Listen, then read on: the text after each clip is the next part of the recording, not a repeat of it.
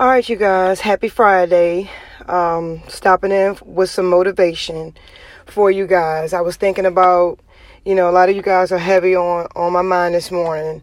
Um, I want to tell you to get rid of the self-doubt okay get rid of the self-doubt because a lot of you don't have the confidence you don't have the confidence to to lose weight and that's where it starts. It starts in the mind and I want you to know that you can do this. You can you can do this. You can you can do anything and you can achieve them those goals of losing weight, getting that weight off, you know, slimming down, you know, eating right, taking care of yourself, taking care of your body, you know, taking care of your health you know, being on point with it, you can definitely do this.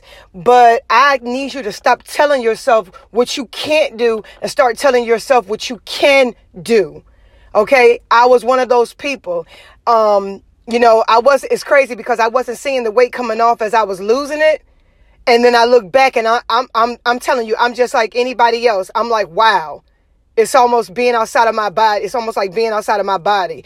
I'm like, wow I, I just really can't believe I lost all that weight and I've toned down as much as I have. I didn't see it then. You know, we want quick results. Like someone said yesterday in the video, we, we have this microwave society. You know what I mean? We want, we want it now.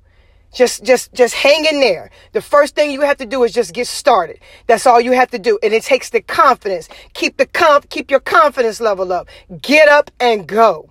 That's all you have to do. Trust me when I stepped on that scale and I was almost 300 pounds, I knew I had, I knew things had to change. Okay. I knew things had to change. I want you to get that confidence. Get that confidence. Work on that confidence. Have a good weekend. See you guys.